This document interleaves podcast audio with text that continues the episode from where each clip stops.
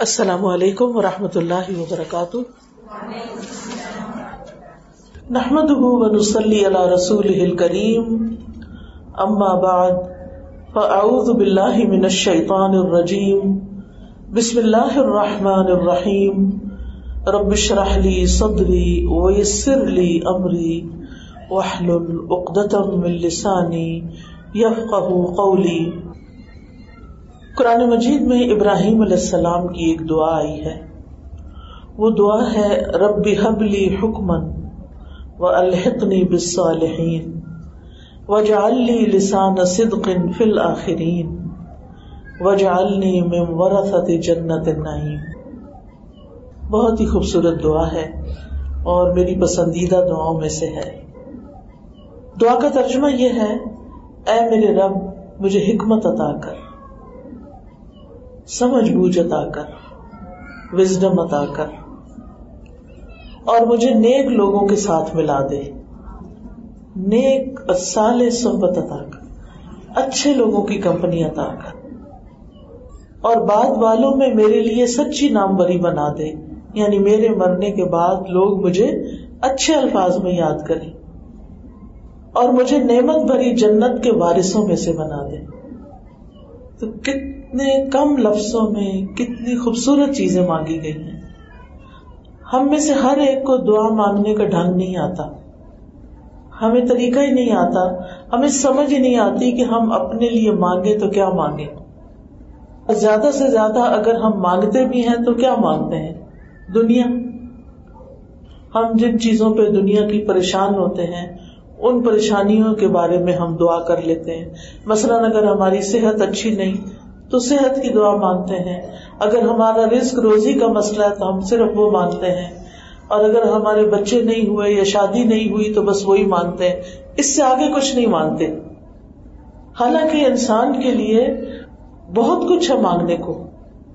اور جب خود نہیں مانگنا آتا تو پھر کیا کرنا چاہیے؟ جو ہم سے پہلے کے لوگوں نے اچھی اچھی دعائیں کی ہیں اپنے لیے، ہم بھی اپنے لیے وہی دعائیں مانگ لیں۔ ابراہیم علیہ السلام کون تھے؟ خلیل اللہ خلیل الرحمان رحمان کے دوست تھے۔ وطخذ اللہ ابراہیم خلیلا ابراہیم علیہ السلام کی کئی ایک دعائیں آتی ہیں قرآن مجید میں، اور ان میں سے یہ دعائیں بھی ہیں۔ ان کی ایک ایک دعا پڑھنے کے لائق ہے، سمجھنے کے، اور ان کی پیروی کرنے کے لائق ہے۔ کیونکہ ہمیں ابراہیم علیہ السلام کی پیروی کرنے کو بھی کہا گیا ہے کہ ابراہیم علیہ السلام اور ان کے ساتھیوں میں ہمارے لیے ایک بہترین نمونہ ہے۔ ابراہیم علیہ السلام نے یہ دعا مانگنے سے پہلے اپنی قوم کے سامنے رب کا تعارف پیش کیا کہ رب کون ہے میرا؟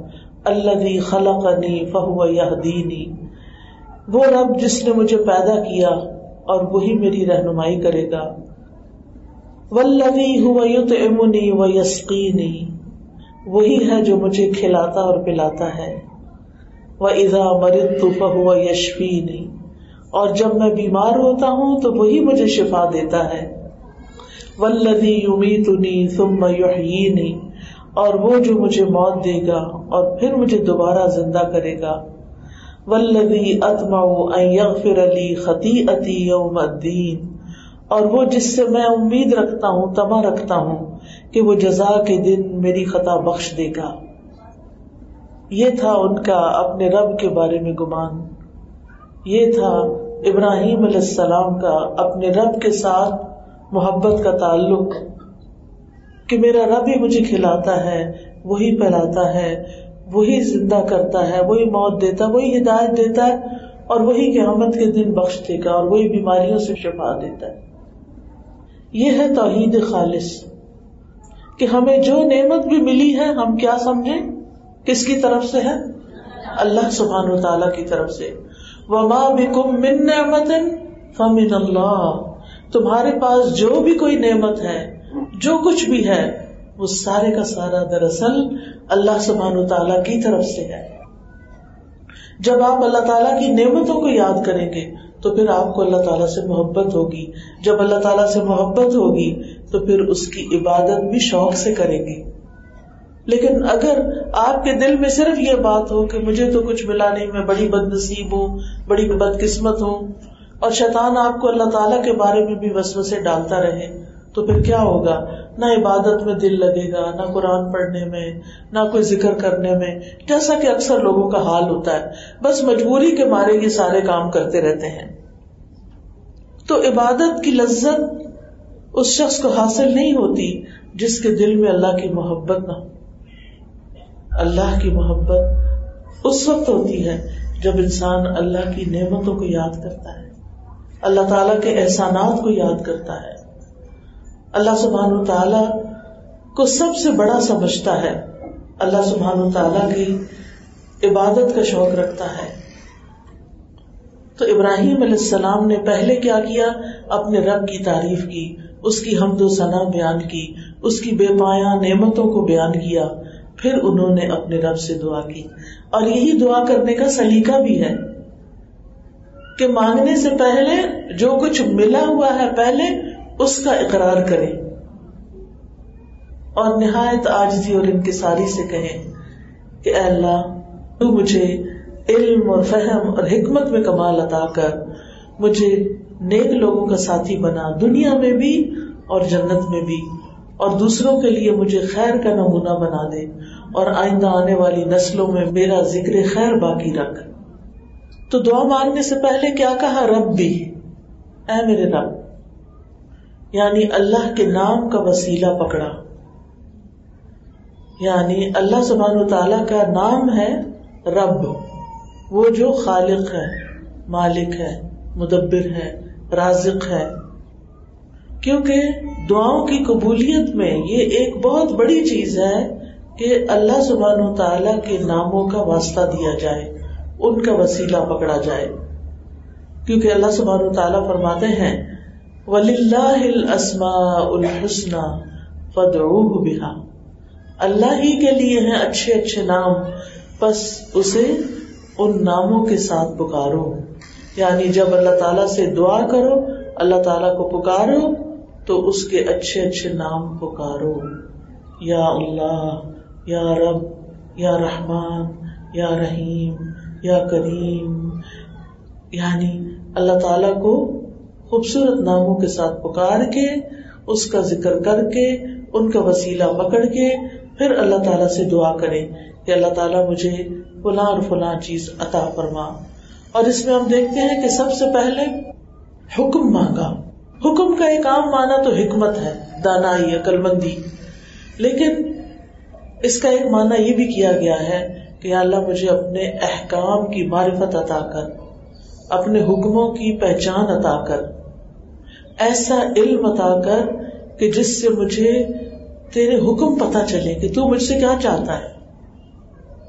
یعنی انسان اللہ تعالی کو کیسے خوش کر سکتا ہے؟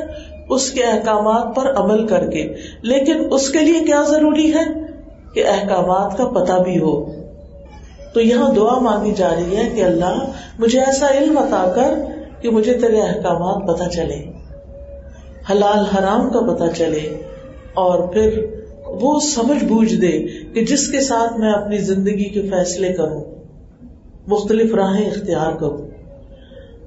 آپ دیکھیے کہ جب بندوں کو حلال حرام کا فرق نہیں پتا ہوتا نا، تو پھر وہ پرواہ بھی نہیں کرتے کہ کیا ہمارے لیے جائز ہے، کیا نہیں جائز۔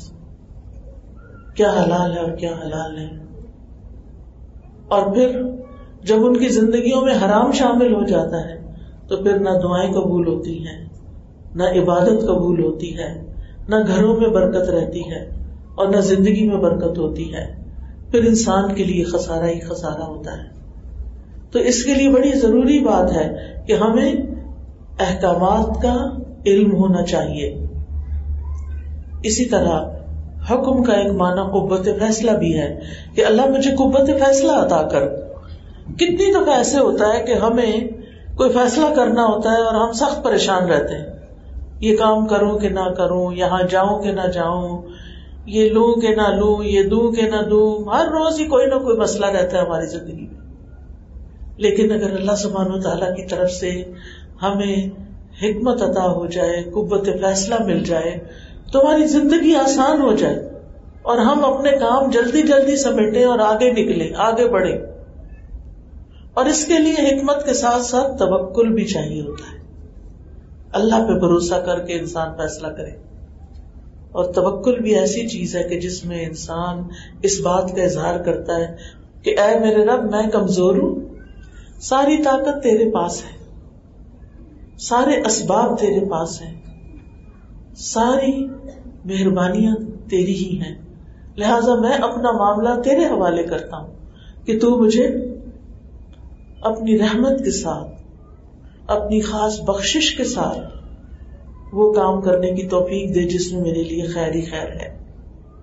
پھر ابراہیم علیہ السلام نے کیا مانگا؟ وہ الحقنی بالصالحین، کہ اللہ مجھے نیک لوگوں کے ساتھ ملا دے۔ یعنی دنیا میں بھی اور آخرت میں بھی۔ جیسا کہ نبی صلی اللہ علیہ وسلم نے اپنی وفات کے وقت کہا تھا اللہ فر رفیق اللہ مجھے بلند لوگوں کی صحبت ادا کر۔ اور آپ صلی اللہ علیہ وسلم اپنی دعاؤں میں یہ بھی مانگا کرتے تھے اللہ توفنا مسلمین و احینا مسلمین و الحقنا بالصالحین، غیر خزایا ولا مفتونین۔ اے اللہ، ہمیں مسلمان ہی رکھ کر فوت کر، اور مسلمان ہی بنا کر زندہ رکھ، اور ہمیں نیک لوگوں سے ملا دے۔ اس حال میں کہ نہ ہماری رسوائی ہو اور نہ ہم فتنے میں پڑے۔ تو نبی صلی اللہ علیہ وسلم بھی نیک لوگوں کا ساتھ مانگتے تھے۔ بندے کو دعا کے ساتھ ساتھ یہ کوشش بھی کرنی چاہیے کہ وہ دنیا میں نیک لوگوں کا ساتھی بنے۔ کیونکہ نیک لوگوں پر اللہ کی رحمت ہوتی ہے۔ ان کو اللہ تعالی ہدایت دیتا ہے، سلامتی میں رکھتا ہے۔ اور پھر دنیا میں اگر نیک لوگوں سے محبت کرتا ہے اور بالکل ان جیسے کام نہیں بھی کر سکتا، تو آخرت میں ان لوگوں کے ساتھ اٹھایا جائے گا۔ المر اما امن احبا انسان اس کے ساتھ اٹھایا جائے گا جس سے وہ محبت کرتا ہوگا۔ تو اس لیے انسان کو نیک لوگوں کے ساتھ بیٹھنے کی، ان کی کمپنی کی ہرس ہونی چاہیے۔ اور الحمد للہ آپ لوگ خوش قسمت ہیں۔ کہ قرآن کی برکت سے آپ کو ایسے دوست ملے ہیں، ایسا ماحول ملا ہے کہ جس میں سب مل بیٹھ کے اکٹھے قرآن پڑھتے ہیں، سمجھتے ہیں اور پھر ارادے کرتے ہیں کہ اللہ کو راضی کریں گے اور پھر ایک دوسرے کی مدد کرتے ہیں۔ یہ بڑی خوش قسمتی کی بات ہے کہ اللہ تعالیٰ نے آپ کو توفیق دی ہے کہ آپ نیکی کی مجلسوں میں بیٹھے کیونکہ نیکی کی مجالس میں، علم کی مجالس میں، قرآن کی مجلس میں وہی بیٹھے گا جس کو ان مجالس سے محبت ہوگی۔ اور ان لوگوں کے ساتھ مل کے آپ کے اندر بھی ایک حوصلہ پیدا ہوگا۔ پھر ابراہیم علیہ السلام نے کیا دعا کی؟ وجہ لسان صدق فی الاخرین اور بعد والوں، میری سچی نام بری رکھ۔ موت کے بعد کیا چیز انسان کو فائدہ دیتی ہے؟ موت کے بعد انسان کو لوگوں کے دلوں سے نکلی ہوئی آپ کے حق میں دعائیں، آپ کے حق میں اچھی گواہیاں فائدہ دیتی ہیں۔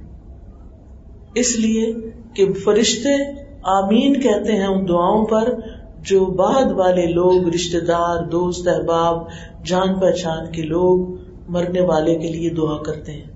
تو فرشتے آمین کہتے ہیں۔ اور مرنے والے کی جو وہ تعریف کرتے ہیں، اس پر بھی وہ فرشتے آمین کہتے ہیں۔ اور اس کا ان کو یعنی ان کی تعریفوں کا اور جو سچی ہو جھوٹی نہ ہو یہ یاد رکھے اگر کوئی جھوٹی تعریف کرتا ہے اور بندہ خوش ہوتا ہے اس میں تو اس پہ پکڑ بھی ہوگی۔ اگر آپ نیک ہوں گے، صحیح مخلص اور اچھے، صحیح معنوں میں نیک، تو ان شاء اللہ آپ کا تذکرہ خیر کے ساتھ کیا جائے گا۔ اور یہ آپ کے حسن خاتمہ کی علامت بھی ہے کہ آپ کا خاتمہ اچھا ہوا ہے۔ آپ نے اچھے آسار چھوڑے ہیں دنیا میں۔ آپ نے اپنے بعد اچھی یادیں چھوڑی ہیں۔ تو اللہ سبحان تعالیٰ نے ابراہیم علیہ السلام کی یہ دعائیں قبول کر لی۔ آج آپ دیکھیں دنیا میں یہودی ہوں یا عیسائی ہوں یا مسلمان ہوں سب ان کی تعریف کرتے ہیں۔ سب ان کو اپنا پیشوا مانتے ہیں اور ان کا ذکر خیر کرتے ہیں۔ اور مسلمان تو ہر نماز کے اندر ان کے لیے دعا کرتے ہیں۔ درو شریف کی شکل میں۔ اللہ مسل علی محمد و آل محمد کما صلیت علی ابراہیم و آل ابراہیم۔ اللهم بارك على محمد وعلى آل محمد كما باركت على ابراہیم وعلى آل ابراہیم یعنی ان کا ذکر کرتے ہیں دروشری تو انسان کو مرنے کے بعد اچھی ناموری کیسے ملتی ہے؟ وہ کیا چیز ہوتی ہے؟ اہل علم کہتے ہیں کہ جو انسان نیک کاموں میں رغبت رکھتا ہے، نیک کاموں کا شوق رکھتا ہے نیکی کے کام کرتا ہے، لوگوں کی بھلائی کے کام کرتا ہے، لوگوں کو فیض پہنچاتا ہے، لوگوں کا فائدہ سوچتا ہے۔ وہ بندہ زندگی میں بھی اچھی تعریف حاصل کر لیتا ہے اور مرنے کے بعد بھی وہ لوگوں کے دلوں میں زندہ رہتا ہے۔ آپ دیکھیں کہ آپ کے خاندان کے ایسے لوگ جو فوت ہوئے جبکہ وہ دنیا میں زندگی میں اچھے اچھے کام کیا کرتے تھے، تو پھر کیا ہے؟ آپ سب ان کو اچھے لفظوں میں یاد کرتے ہیں۔ اور پھر وہ اپنی خوشبودار سیرت کی وجہ سے لوگوں میں زندہ رہتے ہیں۔ امام مالک کہتے ہیں کہ اس میں کوئی حرج نہیں کہ انسان اس بات کو پسند کرے کہ مرنے کے بعد اس کے نیک ہونے پر اس کی تعریف کی جائے اور اس کو نیک لوگوں کے عمل کی حالت میں دیکھا جائے، بشرطے کہ وہ اس کا مقصد اللہ کی رضا ہو۔ یعنی دنیا میں بھی اگر انسان کے اندر یہ خواہش ہے کہ اس کی نیک نامی ہو تو کوئی بری خواہش نہیں، کیونکہ پھر وہ کام بھی نیکوں والے کرے گا۔ پھر انہوں نے کیا مانگا؟ ورثت جنت النعیم اور مجھے جنت النعیم کے وارثوں میں شامل کر لے۔ یعنی پہلے دنیا اور آخرت کی سعادت کا سوال کیا۔ اب ہمیشہ کی زندگی کی نعمتیں مانگی۔ کیونکہ دنیا تو فانی ہے۔ دنیا میں اگر کچھ مل بھی جائے، چاہے کچھ بھی، ساری دنیا بھی کسی کو مل جائے، وہ بھی ختم ہو جائے گی۔ لیکن آخرت کی نعمتیں ختم نہیں ہوگی۔ اس لیے انہوں نے صرف دنیا نہیں مانگی، بلکہ اس کے ساتھ ساتھ آخرت بھی مانگی۔ تو اللہ سبحان تعالیٰ نے ان کی دعا کو قبول کیا اور ان کے مرتبے کو بلند ترین جنتوں میں بلند کر دیا۔ اس سے پتا چلتا ہے کہ انسان کی زندگی میں حسن خاتمہ کی بڑی اہمیت ہے۔ ہمیں اچھے خاتمے کی دعا کرنی چاہیے کہ ہمارا انجام اچھا ہو، ہماری موت اچھی ہو، کیونکہ بنی آدم کا انجام دو میں سے ایک چیز پر ہوتا ہے، یا بدبختی پر یا خوش نصیبی پر۔ کوئی بدبخت ہوتے ہیں اور کوئی نیک ہوتے ہیں۔ پمن ہوں شقی ہوں و سعید۔ ان میں سے کوئی بد بخت ہوگا اور کوئی خوش قسمت۔ ایک اور جگہ پر آتا ہے ہو خلا کم پمن کم کافر مومن وہی ہے جس نے تمہیں پیدا کیا۔ پھر تم میں سے کوئی کافر ہے اور کوئی تو مومن ہے۔ نیک بخت جو ہے، اس کے لیے جنت ہے اور بد بخت کے لیے آگ ہے۔ فرمایا، لا یستوی اصحاب النار و اصحاب الجنہ. اصحاب الجنت هم الفائزون. آگ والے اور جنت والے برابر نہیں ہیں. جو جنت والے ہیں، وہی اصل میں کامیاب ہونے والے ہیں. تو اس لیے جنت کی دعا کرنی چاہیے اور جنت النعیم کی، جنت الفردوس کی.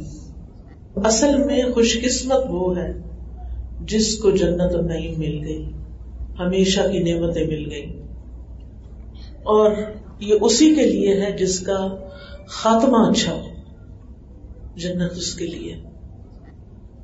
اگر انسان ساری زندگی میں اچھے کام کرتا رہے اور اپنے بڑھاپے میں آ کے نمازیں چھوڑ دے اور بڑھاپے میں آ کے نیکی کے کام چھوڑ دے اور سب سے لڑائیاں مول لے لے اور ہر وقت ٹی وی کے آگے بیٹھا رہے یا موبائل پہ ادھر ادھر کی باتیں سنتا رہے اور اسی میں اس کی موت آ جائے تو کوئی خوش قسمتی کی بات نہیں ہے۔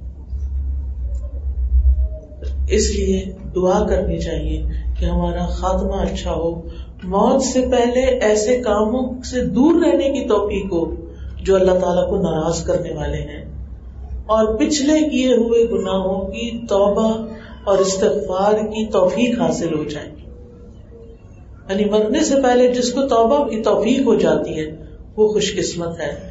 مرنے سے پہلے جس کو نیک کاموں کی توفیق ہو جاتی ہے، وہ خوش قسمت ہے۔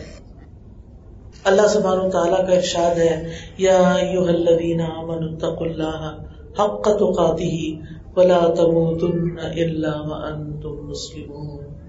اے لوگوں جو ایمان لائے ہو، اللہ سے ڈرو، جیسا کہ اس سے ڈرنے کا حق ہے۔ اور تمہیں ہرگز موت نہ آئے، مگر اس حال میں کہ تم مسلمان ہو تابے دار ہو، فرما بردار ہو۔ یعنی تمہاری موت اللہ کی فرما برداری میں ہی آئے۔ اور اس کے لیے کیا کرنا ہے؟ بد ربا کا حتہ یا یقین موت تک اللہ کی عبادت کرتے رہنا ہے۔ کسی وقت یہ نہیں کہنا، اب بہت ہو گیا، اب میں تھک گئی ہوں، اب اس سے زیادہ نہیں ہوتا۔ نہیں، اللہ کی توفیق سے آپ نے دیکھا ہوگا بوڑھے بوڑھے لوگ روزے رکھ رہے ہوتے ہیں۔ میری والدہ ماشاء اللہ اٹھہتر سال کی فوت ہوئی ہے اور جس سال فوت ہوئی ہے، اس سال بھی وہ ریگولرلی منڈے اور تھرسڈے کا روزہ رکھتی تھی۔ اور ہر مہینے کے تین روزے جو تیرہ، چودہ، پندرہ کے ہوتے وہ بھی رکھتی تھی۔ اب آپ دیکھیں کہ اتنی عمر میں تو انسان کے اندر کمزوری بھی بہت ہو جاتی ہے۔ لیکن جس کو اللہ توفیق دے، وہ اس عمر میں بھی روزے رکھ لیتا ہے۔ توفیق کی بات ہے نا۔ اللہ ہمت دیتا ہے نا۔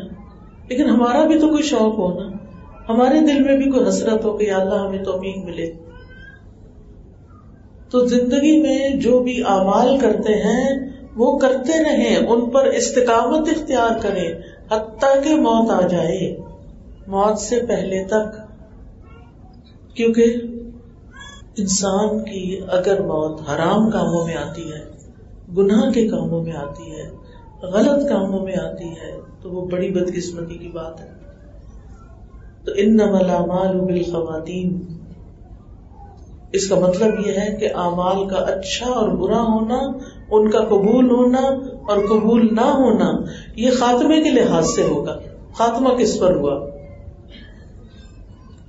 یاد رکھیے، نیک عمل صرف وہ نہیں ہوتا جو اوپر اوپر سے نیک نظر آ رہے ہوں۔ اس کے لیے نیت بھی صحیح ہونی چاہیے۔ بعض لوگ ان کی نیت دکھاوا ہوتی کہ لوگوں کو بتائیں ہم بڑے نیک ہیں۔ وہ مختلف طریقے اختیار کرتے رہتے اپنی پروجیکشن کے۔ کہ لوگوں کو پتا چل جائے کہ میں کتنا اچھا ہوں، کتنا نیک ہوں، کتنا قابل ہوں۔ اب اس کا نتیجہ کیا ہوتا ہے؟ کہ پھر انسان اس نیکی پر جم کے نہیں رہتا، کیونکہ انسان سوچتا کسی نے میری تعریف تو کی نہیں، کسی نے مجھے اپریشیٹ نہیں کیا، کسی نے میری قدر نہیں کی۔ تو پھر وہ اس نیکی کو چھوڑ دیتا ہے۔ وہ نیکی کے بڑے کام نہیں کر سکتا۔ تو جب نیت اچھی ہوتی ہے، ارادہ اچھا ہوتا ہے، تو پھر اللہ تعالیٰ بھی توفیق دے دیتے ہیں۔ اور رسول اللہ صلی اللہ علیہ وسلم نے فرمایا، جب اللہ تعالیٰ اپنے بندے کے ساتھ بھلائی کا ارادہ فرماتا ہے، تو اسے لوگوں میں نیک شہرت بنا دیتا ہے۔ کسی نے کہا کہ نیک شہرت کیسے؟ یعنی نیک شہرت کیسے عطا کرتا ہے؟ آپ نے فرمایا، وہ اس طرح کہ اس کے لیے موت سے پہلے نیک امال آسان کر دیتا ہے۔ حتیٰ کہ اس کے آس پاس والے اس سے خوش ہو جاتے ہیں کہ کتنا نیک آدمی ہے۔ اور اس طرح اس کی ڈیتھ ہوتی ہے تو سب لوگ اس کو نیکی سے یاد کرتے ہیں۔ اور یہ اس کی خوش قسمتی ہے۔ سلف صالحین جو تھے، وہ برے خاتمے سے بہت ڈرتے تھے۔ اور اس نے خاتمہ کی دعائیں کرتے تھے۔ سہل تستری کہتے ہیں، ہر خطرے پر، ہر حرکت پر صدیقین برے خاتمے سے ڈرتے تھے۔ یہ وہ لوگ ہیں جن کا حال اللہ نے قرآن مجید میں بتا دیا ہے۔ وہ قلوب ہوں وجیلا کہ ان کے دل لرستے رہتے ہیں، ڈرتے رہتے ہیں۔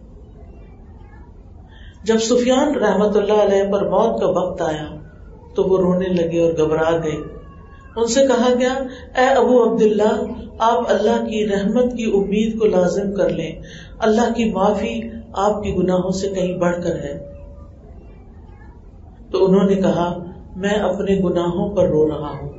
اگر مجھے یقین ہو جائے کہ میں توحید پہ مر رہا ہوں، تو مجھے پھر کوئی پرواہ نہیں ہوگی کہ میں اللہ سے اس طرح ملاقات کروں کہ میری خطائیں پہاڑوں جتنی۔ کیونکہ ان اللہ یغفر الذنوب جميعا. ان اللہ لا یغفر و یشرک بھی شیئا اللہ تعالی ذرے برابر شرک نہیں معاف کرے گا. لیکن شرک کے علاوہ باقی کتنے بھی گناہ معاف کر دے گا. اب یہ توحید کو جاننا، توحید کے اوپر عمل کرنا یہ بے حد ضروری ہے. بعض اوقات ہم توحید کا صحیح علم حاصل نہیں کرتے جس کے نتیجے میں ہماری باتوں میں شرک کی بو آتی ہے، ہمارے کاموں میں، اور ریاکاری تو شرک اصغر ہے ہی۔ دکھاوا شرک اصغر ہے۔ تو اس لیے بہت ضروری ہے کہ ہم اس سے بچیں۔ تو حسن خاتمہ کس چیز سے ہوگا؟ اچھے خاتمے کے لیے کیا چیزیں فائدہ مند ہے لکھ لیں اپنے پاس تاکہ زندگی میں ان پر ورک کرے کام کرے سب سے پہلے زندگی میں توحید کو اپنانا اور شرک سے بچنا۔ سورت القحف میں آتا ہے، فمن کان یرجو لقاء ربه فلیعمل عملا صالحا ولا یشرک بعبادت ربه احدا تو جو کوئی اپنے رب سے ملاقات کی امید رکھتا ہے، اسے چاہیے کہ نیک عمل کرے اور اپنے رب کی عبادت میں کسی کو شریک نہ کرے۔ رب کی عبادت صرف رب کے لیے کرے۔ کسی اور سے اجرت لینے کے لیے اور کسی اور سے تعریف چاہنے کے لیے نہ کرے۔ کیونکہ بعض اوقات ہم نیک کام کرتے ہیں تو پھر دیکھتے ہیں کہ کوئی ہمیں دیکھے، کوئی ہمیں کہے بڑا شریف انسان ہے، بڑا اچھا انسان ہے۔ نہیں۔ مما میرو اللہ لیا بد اللہ مخلصین الدین اور وہ نہیں حکم دیے گئے مگر اس بات کا کہ وہ اللہ کی عبادت کریں، دین کو اس کے لیے خالص کر کے۔ یعنی دیندار لوگوں کے لیے نہیں بننا دیندار اللہ کے لیے بننا ہے۔ کہ میرا یہ کام اللہ کو پسند آ جائے۔ اللہ تعالیٰ اس کو قبول کر لے۔ دوسری چیز، اس توحید پر ثابت قدم رہنا، مرتے دم تک جمے رہنا، یہ بھی بے حد ضروری ہے۔ اور یہ بھی اللہ ہی کی توفیق سے ہوتا ہے۔ یثبت اللہ الذین آمنوا بالقول الثابت فی الحیات الدنیا وفی الآخرہ ویدل اللہ الظالمین ویفعل اللہ ما یشاء۔ اللہ ان لوگوں کو جو ایمان لائے، پختہ بات کے ساتھ خوب قائم رکھتا ہے۔ دنیا کی زندگی میں اور آخرت میں بھی، اور اللہ ظالموں کو گمراہ کر دیتا ہے۔ اور اللہ جو چاہتا ہے کرتا ہے۔ تو اس لیے بہت ضروری ہے کہ ہم کلم توحید پر ثابت قدمی اختیار کریں، حتیٰ کہ موت آ جائے اور ہماری زبان پر کیا ہو؟ لا الہ الا اللہ۔ ہر روز کتنی دفعہ پڑھتے ہیں یہ کلمہ آپ؟ ایک تصویر اس کی ضرور کر لیا کریں۔ لا الہ الا اللہ، لا الہ الا اللہ۔ لا الہ الا اللہ، لا الہ الا اللہ. یہ اپنا ورد بنا لیں تاکہ موت والے دن بھی آپ کو لا الہ الا اللہ کہنا مشکل نہ اور آسانی سے زبان سے نکل آئے. کیونکہ جس کا آخری کلام لا الہ الا اللہ ہوگا، دخل الجنہ. وہ جنت میں داخل ہو جائے گا. تیسری چیز جو اچھے خاتمے کے لیے ضروری ہے، وہ ہے اللہ کا تقبہ اختیار کرنا. اللہ سے ڈرنا۔ اب رمضان آ رہا ہے الحمد للہ اور اس میں روزے رکھنے کا مقصد ہی یہ ہے کہ انسان کے اندر اللہ کا ڈر پیدا ہو۔ کیونکہ روزے کی حالت میں ہم صرف اللہ کے ڈر سے کچھ نہیں کھاتے۔ ورنہ تو لوگ نہ ہو تو آرام سے کھا پی کے باہر آ کے کہ روزے۔ تو اس لیے اللہ کا تقوی، ہر نیک کام اللہ سے ڈر کے۔ اللہ کو خوش کرنے کے لیے، اللہ کی محبت میں۔ اور اس کا فائدہ کیا ہے؟ مخرجا۔ جو اللہ کا تقوی اختیار کرتا ہے، اللہ تعالیٰ اس کے لیے مشکلات سے نکلنے کا رستہ بنا دیتا ہے۔ اسے کوئی نہ کوئی سولوشن دے دیتا ہے۔ اس کی مشکلات میں اس کو حل بتا دیتا ہے۔ اور تق اللہ یا جان لہو مخرجا۔ وہ یرزق من حیث لا يحتسب اور اس کو وہاں سے رسک دیتا ہے کہ جہاں سے وہ سوچ بھی نہیں سکتا۔ اس کے خیال میں بھی نہیں آتا کہ یہاں سے بھی اس کا رسک آ سکتا ہے۔ وہاں سے جاب کی آفر آ جاتی ہے جو کبھی انسان نے سوچی نہیں ہوتی۔ ایسا بزنس انسان کو مل جاتا ہے کہ کبھی خواب میں بھی نہیں دیکھا تھا اور اللہ اس کے رزق کو وسط پیدا کر دیتا ہے۔ کیونکہ اس نے اللہ کے ڈر سے کسی کو دھوکہ نہیں دیا۔ کسی کے مال غصب نہیں کیا، کسی کے اوپر کوئی الزام نہیں لگایا، اپنی زبان کو روک کے رکھا، اپنے غصے کو اللہ کی خاطر روک کے رکھا۔ کیونکہ یہ اللہ کا تقوی ہی ہوتا ہے کہ جس کی وجہ سے انسان برائیوں سے بچ جاتا ہے۔ اگلی بات، اچھے خاتمے کے لیے اللہ اور اس کے رسول صلی اللہ علیہ وسلم کی اطاعت کرنا۔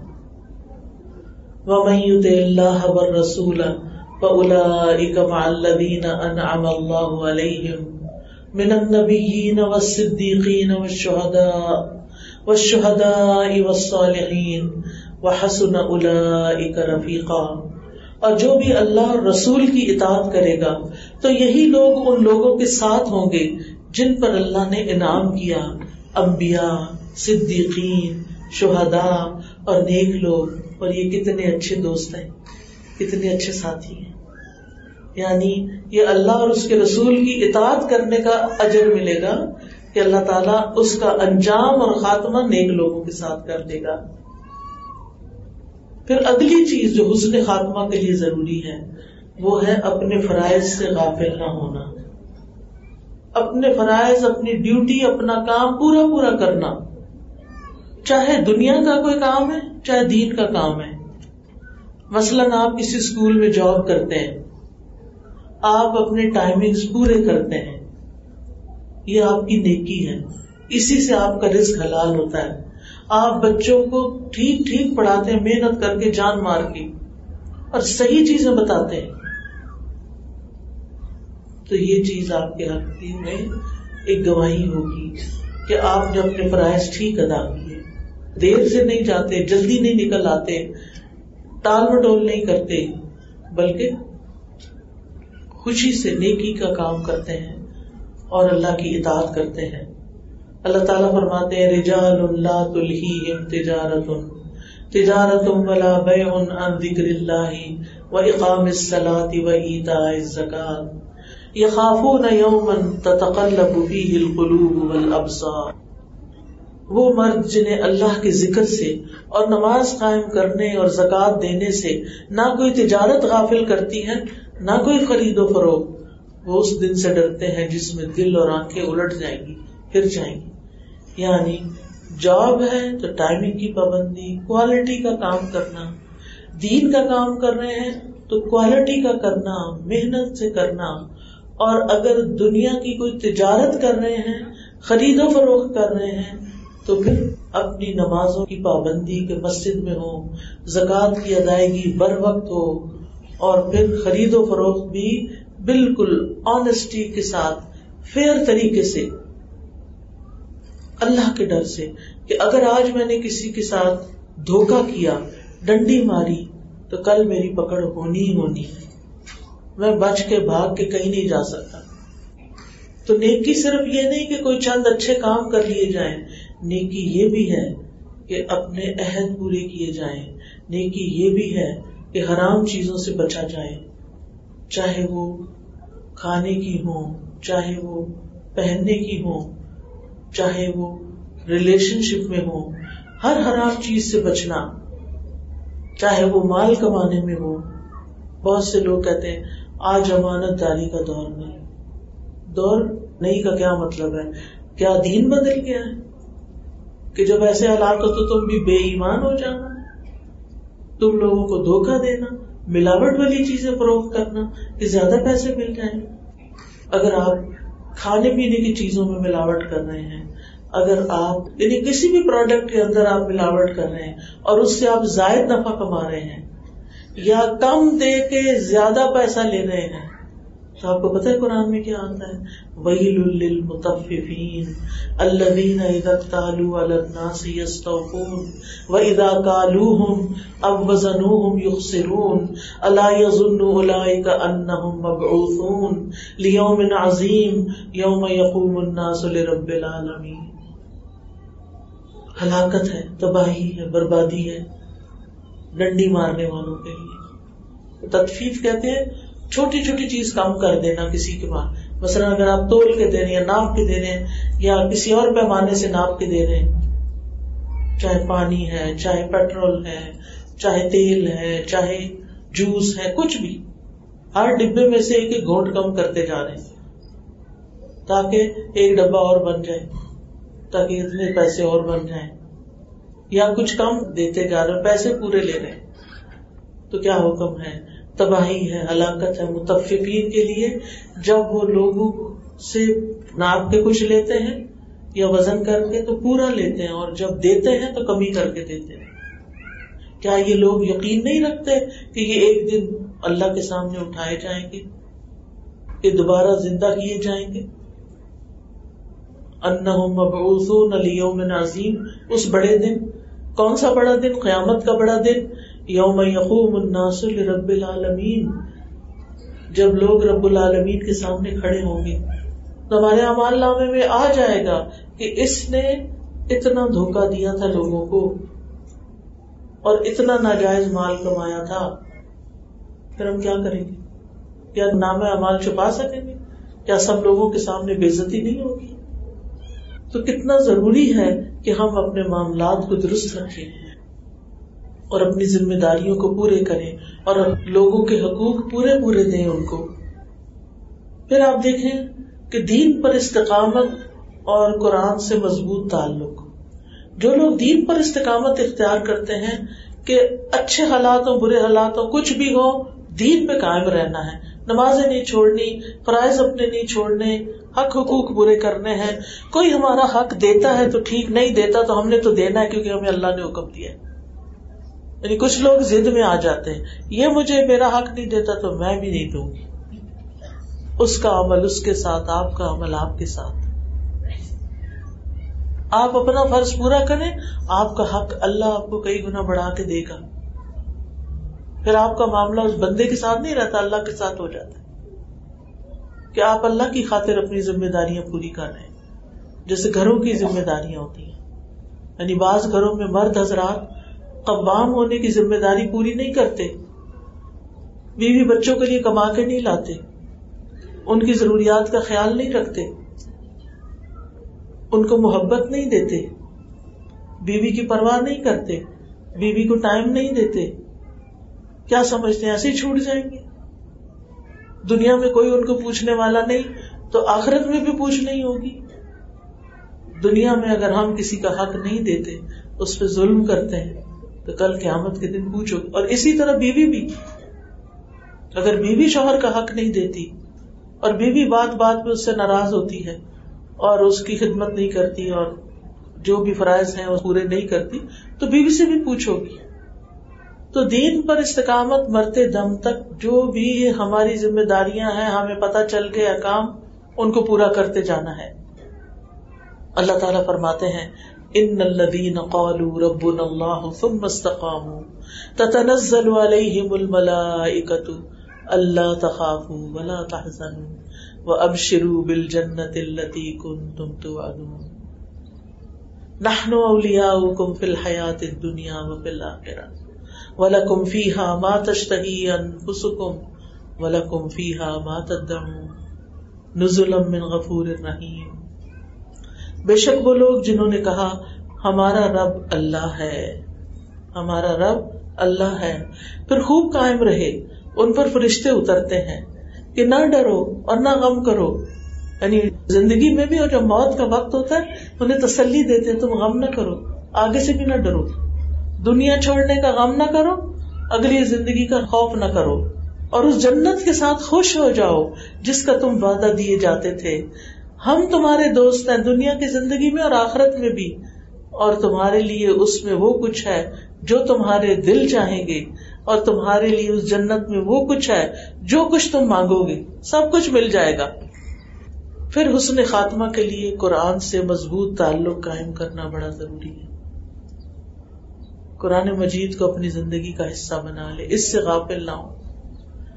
پڑھتے رہے پڑھاتے رہے پڑھتے رہے پڑھاتے رہے اس سے ہدایت لیتے رہے اگر آپ الہدا میں مثلاً کورس کر رہے ہیں، آپ نے تعلیم دین کورس کر لیا، سیاست القرآن کر لیا، تو کوئی بات نہیں، آپ آگے بڑھ کے سبجیکٹس پڑھ لیں۔ سبجیکٹس پڑھ لیے، اب تدبر قرآن کا کورس کر لیں۔ جس میں بہت گہرائی کے ساتھ قرآن کو سمجھایا جاتا ہے۔ حدیث پڑھیں یعنی دینی تعلیم سے آپ کا مسلسل تعلق رہے اور مضبوط تعلق رہے۔ یعنی علم کے راستے پر لگے رہے۔ علم کا راستہ کبھی نہ چھوڑے۔ کب تک سیکھنا ہوتا ہے؟ کب تک سیکھتے رہنا چاہیے؟ موت تک۔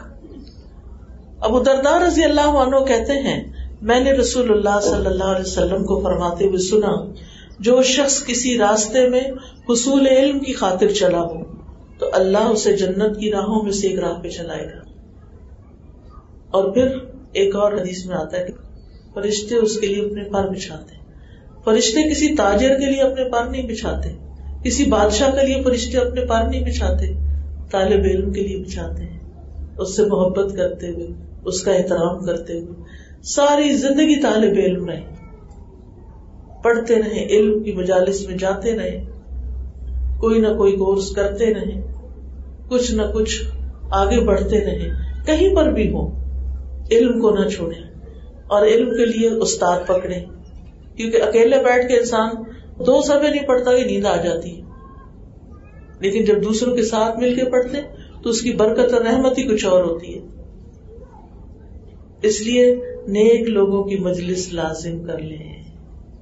جو دنیا میں نیک لوگوں کے ساتھ ہوگا، وہ آخرت میں بھی نیکوں کے ساتھ ہوگا۔ پھر آپ دیکھیں، نیکیوں کا کوئی تکبر دل میں نہ ہو کہ ہم بہت نیک ہیں، ہم بہت قابل ہیں۔ پھر اچھے خاتمے کے لیے ضروری ہے کبیرہ گناہوں سے بچے اور چھوٹے گناہوں کو بھی حقیر سمجھتے ہوئے ان سے بھی بچے یعنی چاہے حقیر ہو چھوٹے ہوں، پھر بھی بچے علامہ ابن القیم کہتے ہیں کہ گناہ زخموں کی طرح ہے۔ اور کتنے ہی زخم ایسے ہوتے ہیں جو انسان کو موت کی جگہ پر لگتے ہیں۔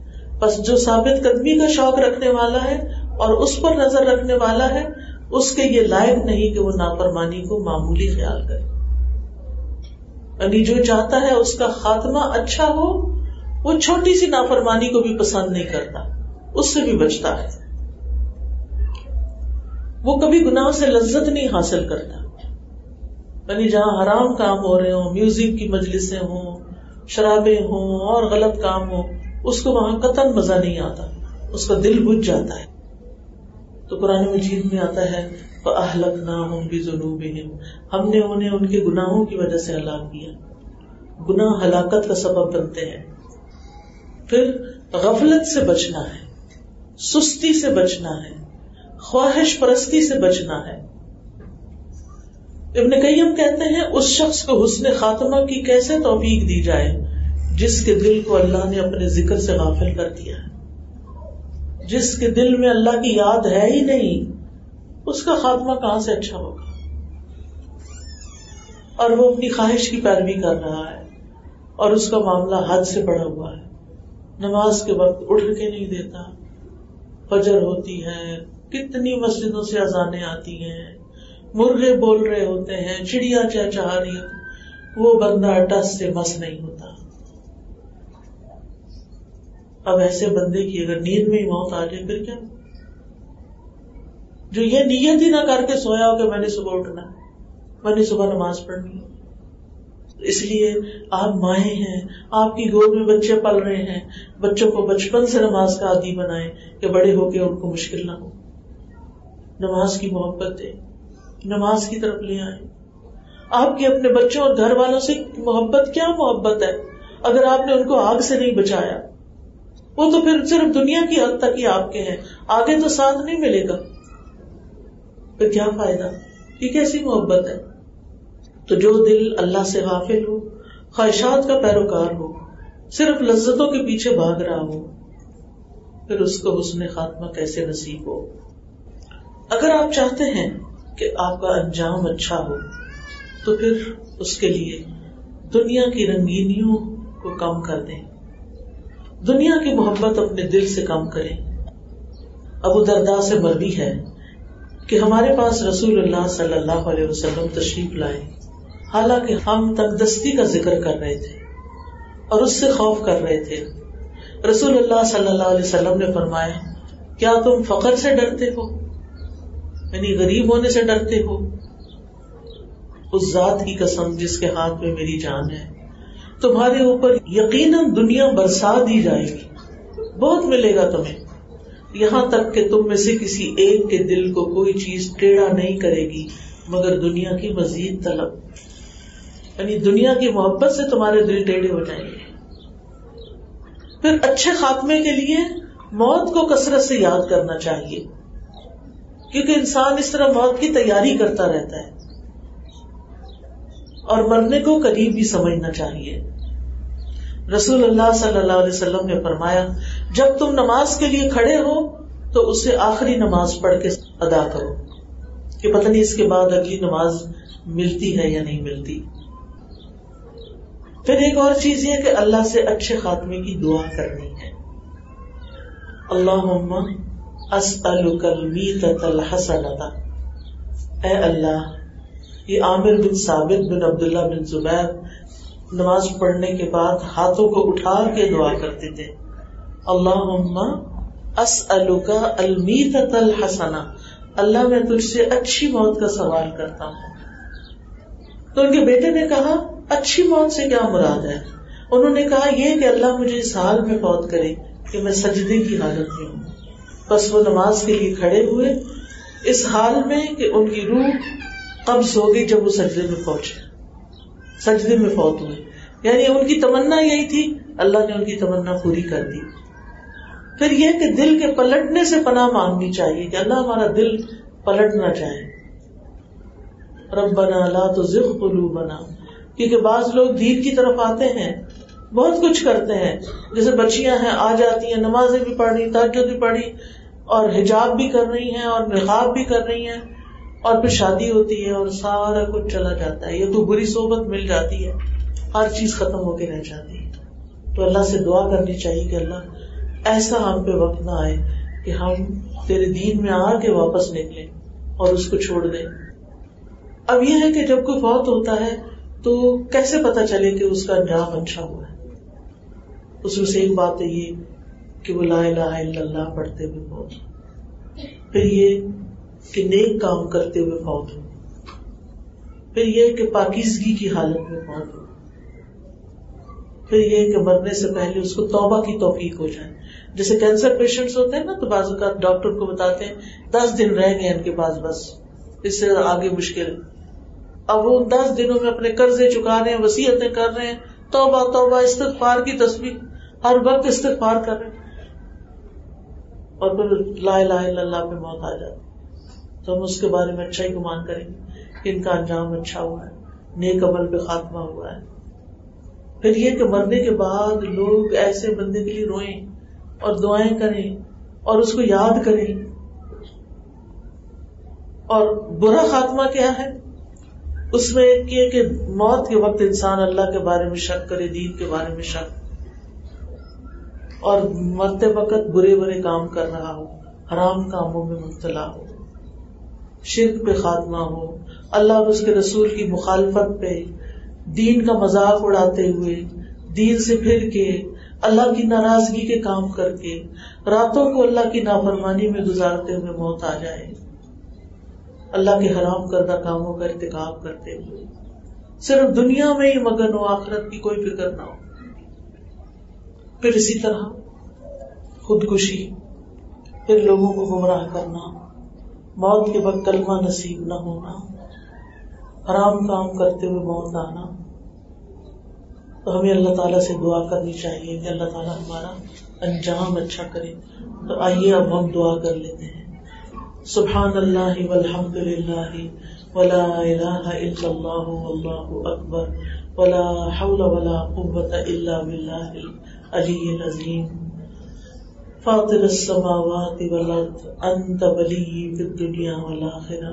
توفنی مسلما والحقنی بالصالحین. اے آسمان اور زمین کے پیدا کرنے والے، تو ہی دنیا اور آخرت میں میرا دوست ہے.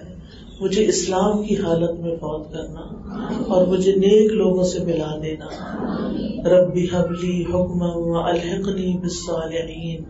وجعلنی لسان صدق فی الاخرین وجعلنی من ورثت جنت النعیم۔ اے میرے رب، مجھے حکمت عطا کر، مجھے نیک لوگوں کے ساتھ ملا دے۔ بعد والوں میں میری سچی نام بری رکھ دے اور مجھے نعمت بھری جنت کے بارشوں میں شامل کر لے ربنا لا تزغ قلوبنا بعد إذ هديتنا وهب لنا من لدنك رحمة إنك أنت الوهاب اے ہمارے رب ہدایت دینے کے بعد ہمارے دلوں کو ٹیڑھا نہ کرنا۔ ہمیں اپنے پاس سے رحمت عطا فرما۔ بلا شبہ تو ہی سب کچھ کرنے والا ہے۔ ربنا فاغفر لنا ذنوبنا وکفر عنا سیئاتنا وتوفنا مع الابرار۔ اے ہمارے رب ہماری گناہ معاف کر دے۔ ہماری برائیاں ہم سے دور کر دے۔ ہمیں نیک لوگوں کے ساتھ موت عطا کرنا۔ اللہم توفنا مسلمین وأحينا مسلمين وألحقنا بالصالحين غیر خزایا ولا مفتونین۔ اے اللہ، ہمیں حالت اسلام میں موت عطا فرما۔ حالت اسلام میں زندہ رکھ۔ نیک لوگوں میں شامل فرما۔ اس طرح کے نہ ہم رسوا ہو نہ کسی فتنے میں پڑے۔ اللہم احسن عاقبتنا فی الامور کلها وہ اجرنا من خزی دنیا و عذاب الآخرہ اے اللہ، تمام معاملات میں ہمارا انجام اچھا فرما اور ہمیں دنیا کی رسوائی اور آخرت کے عذاب سے محفوظ کر لے۔ اللہم اسلح لی دینی اللذی ہوا عصمت امری و اسلح لی دنیا اللتی فیہا معاشی و اسلح لی آخرتی اللتی فیہا معادی وجعل الحیات زیادت لی فی کل خیر وجعل الموت راحت لی من کل شر۔ اے اللہ، میرے دین کو درست کر دے جو میرے معاملات کا محافظ ہے۔ میری دنیا کو درست کر دے جس میں میرا معاش ہے۔ میری آخرت کو درست فرما دے جس میں مجھے لوٹنا ہے۔ میری زندگی کو ہر بھلائی میں میرے لیے زیادتی کا باعث بنا دے اور موت کو میرے لیے ہر شر سے راحت کا ذریعہ بنا دے۔ اللہ مرزنی شہادت فی سبیل وجعل موتی فی بلد رسول صلی اللہ علیہ وسلم. اللهم إني أسألك إيمانا لا يرتد ونعيما لا ينفد ومرافقة محمد صلى الله عليه وسلم في أعلى جنة الخلد. اللهم إني أعوذ بك من الهدم وأعوذ بك من التردي وأعوذ بك من الغرق والحرق والهرم وأعوذ بك أن يتخبطني الشيطان عند الموت وہ اعوذ بکا نموت فی سبیل کا مدبرا وہ اعوذ بکا ان اموت لدیغا اے اللہ، میں تیری پناہ چاہتا ہوں کہ کوئی مکان یا دیوار ہم پہ آ گرے یا کسی بلند مقام سے گرے اور تیری پناہ چاہتے ہیں کہ غرق ہونے سے، جلنے سے یا بہت بوڑھا ہونے سے ہم تیری پناہ چاہتے ہیں کہ شیطان موت کے وقت ہمیں بدہواس کرے یا اس بات سے کہ تیرے رستے سے پیٹ پھیرتے ہوئے مروں یا اس کیفیت سے کہ زہریلے جانور کے کاٹنے سے موت آئے۔ اللہ تمام بری موتوں سے بچا لینا اور ہمیں مرتے وقت کلمہ نصیب فرمانا یا رب العالمین جنہوں نے اس مجلس کا اہتمام کیا انہیں اس کی بہترین جزا ادا کروا یا اللہ جو بہنیں آئی ہیں ان کے دلوں میں جو دعائیں ہیں نیک تمنا ہیں ان کی حاجتیں اور ضرورتیں ہیں اللہ سب کو پورا فرما۔ یا اللہ تمام بیماروں کو صحت دے سب دکھی لوگوں کے دکھ دور فرما۔ اللہ ہمیں حلال عطا کر حرام سے بچا اور ہمیں نیک سالے لوگوں کا ساتھ عطا کرنا ربنا تقبل منا انك انت السميع العليم وتب علينا انك انت التواب الرحيم. وصلى الله تعالى على خير خلقه محمد وعلى آله وأصحابه وأهل بيته أجمعين. برحمتك يا أرحم الراحمين. سبحانك اللهم وبحمدك أشهد أن لا إله إلا أنت أستغفرك وأتوب إليك. جزاكم الله خيرا كثيرا. السلام عليكم ورحمة الله وبركاته.